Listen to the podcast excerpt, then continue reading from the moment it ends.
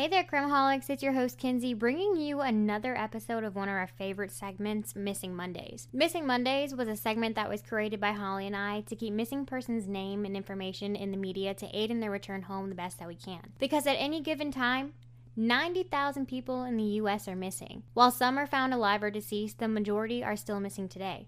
So, on this episode of Missing Mondays, I will be bringing you the disappearance of Nicholas Barclay.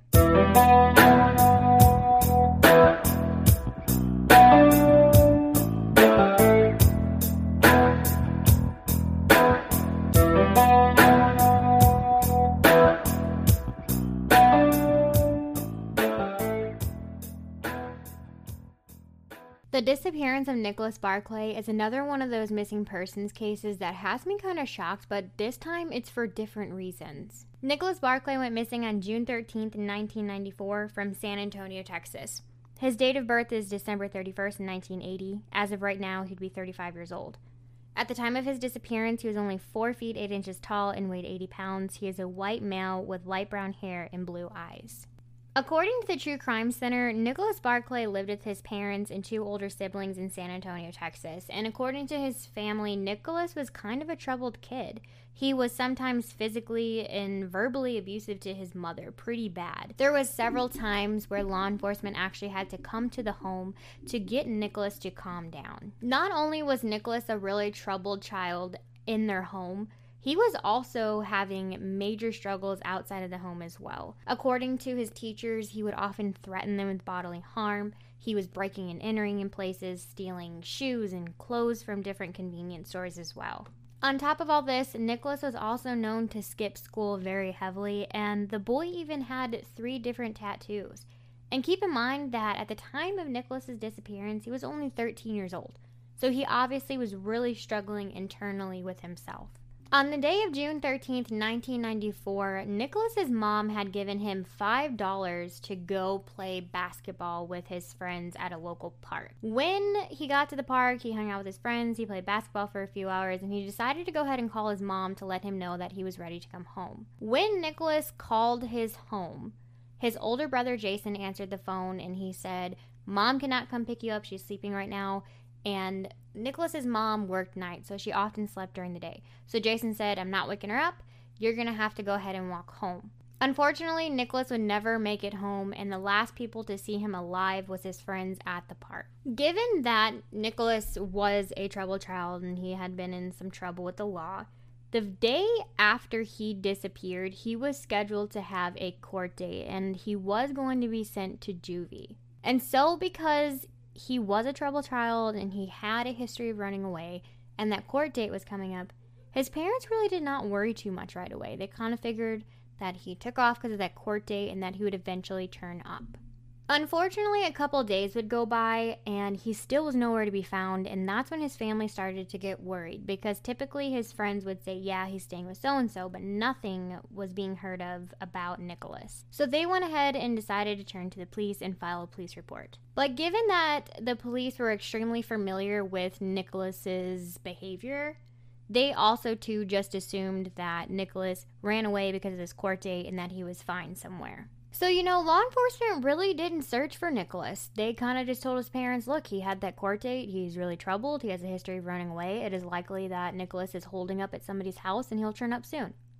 Which I kind of get to an extent, but given that he is a minor, they could have at least tried to find out which friend he was staying with just so they knew that he was alive and well and his parents could have some peace of mind. But unfortunately, a few months would go by and there really was no search for Nicholas. That was until September of 1994, three months after Nicholas's initial disappearance.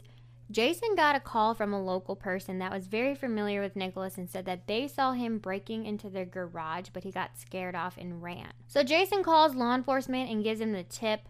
So law enforcement goes over to the home where Nicholas was supposedly seen. They did a really thorough search of the area and Nicholas was gone. So, for whatever reason, law enforcement just assumed that Jason was lying about the fact that it could have been Nicholas, even though the homeowner said, I know that was Nicholas. After the supposed sighting, law enforcement and Nicholas's family did search for him, but there really wasn't a big effort put into it. I wish I knew more on why, but I guess it really all just falls back to how troubled he was as a child, but as a minor, effort should have been put forth. For a while, his mother and his brother Jason were actually suspects in his disappearance, and his mom took two polygraph tests and passed them, but ended up failing the third. But for whatever reason, police just stopped looking into Jason and the mother, and Nicholas's case ends up going cold until three years later when law enforcement gets a call that would break this case wide open. In October of 1997, law enforcement actually ends up getting a phone call all the way from Linares, Spain. And that phone call came from a man who actually ran a youth shelter there in Spain. He says that he had this boy come in and he was, in fact, Nicholas Barclay. Law enforcement had this man describe the boy to law enforcement, and he did, in fact, match Nicholas's description.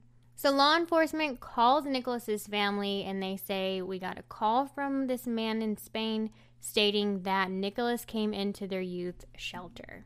Law enforcement continues to tell Nicholas's family that when this man called, he said that Nicholas ended up in their shelter because he was running from a child sex ring there in Spain. The man states that this boy, Nicholas, told him that he was running from a child sex ring that was organized by these huge politicians there in Spain and people that were very high ranking in the military.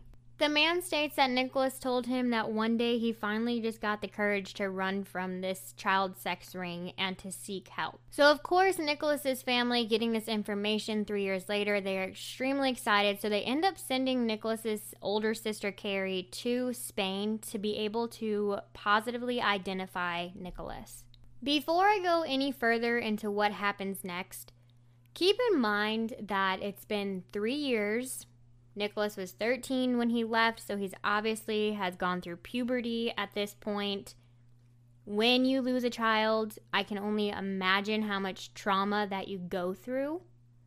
And so when Carrie went over there, she saw Nicholas and she looked him over and she said, Yes, this is my brother. After Carrie positively identifies this boy as Nicholas, him and Carrie start looking at old family photos because Nicholas says that he's having trouble remembering a lot of things. He says that he's been through a lot of trauma in the last three years, so he's blocked out a lot of things, and so he needs Carrie's help to remember all these memories. So they start looking at the photos, and she's pointing out people and their grandparents and their brother and their parents. And after these two go through these family photos and she kind of helps jog his memory about some things, in order for Nicholas to be able to come back into the United States, he has to 100% prove that he is Nicholas. So they start showing him photos of his friends and family, and he's asked all these questions. And law enforcement has said that Nicholas only misses one question that they asked. But they chalked it up to the fact that he has been through extreme trauma, and so they allow Nicholas to come back into the United States with his identity. After Nicholas comes back to the United States, he obviously goes back to his parents and they're extremely excited to see their son. He's been missing for three years, they've been extremely worried about him. But one thing that really catches them right away is the fact that Nicholas has an extremely thick French accent.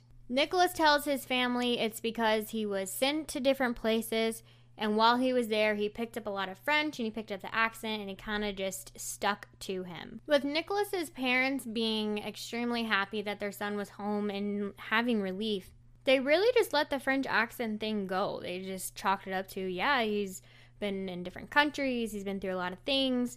So the French accent really wasn't that big of a deal to them. But as time went on, they started to notice that Nicholas really didn't know things that he should have known. Like, yes, he's been gone for three years. Yes, he's been through a lot of trauma, but those are memories that are extremely simple and he should not have forgotten them. And the other thing that really had his parents questioning everything was the fact that when Nicholas came back, he had brown eyes. And when he left, he had blue eyes. So Nicholas was confronted about this and his story was that these people who were sex trafficking him burned his eyes with chemicals to change the color of his eyes so that way he would not be recognizable. As I was researching, I saw so many comments on this, and they were basically like, How in the world could you just not know that's not your kid? And again, like these parents went through probably so much trauma and heartache when their son disappeared, they were probably willing to believe everything that he was saying. But as the weeks turned to months, the Barclay family really started to feel like something was off. So they went to law enforcement and they said, Look, I do not think that this boy who was brought back to our home is in fact our son. Law enforcement was a little reluctant to like think that was even possible, but they did explain the situation further. And so, in order for law enforcement to be able to cross their T's, dot their I's, they said, Let's go ahead and give Nicholas a blood test and let's get his fingerprints. So the Barclay family brings him in, they get his blood work done they do his fingerprints, and lo and behold, the person that was brought back to them was not their son, Nicholas. It turns out that it was a 23 year old man pretending to be Nicholas. 23 year old man was in fact Frederick Pierre Bourdin, and he was actually a known con artist there in France. Frederick ends up actually being charged and sentenced to six years for perjury and fraud which six years does not seem like enough time for the fact that this man completely impersonated a missing child and then went to this child's home and was living with their family. This is why this case kills me so much for different reasons than our missing persons cases usually does because it's like how can you be so evil that you can live with yourself for the fact that you impersonated somebody's missing child, getting their hopes up moving into their home and letting them think that finally they have relief and finally their son is brought back home. I can't even begin to fathom the heartbreak that Nicholas's family had felt at this point. So, very sadly for the Barclay family, Nicholas is still missing and he has never been found. Nicholas Barclay went missing on June 13, 1994, from San Antonio, Texas. His birth date is December 31st, 1980. As of right now, he'd be 35 years old. He is a white male with light brown hair and blue eyes, and at the time of his disappearance, he was 4 feet 8 inches tall and 80 pounds. Nicholas has three tattoos the letter T on his left hand between his thumb and forefinger, the letter J on his left shoulder, and the letters L and N on the outside of his left ankle. If you by chance have any information about the disappearance of Nicholas Barclay, please call 1 800 The Lost or 1 800 843 5678. If you haven't already, I highly encourage you to join our Crimeaholics podcast discussion group on Facebook or follow us on Instagram, where we will have pictures of Nicholas when he was younger and his photos that have been progressed. Crimeaholics, as always, beware and take care.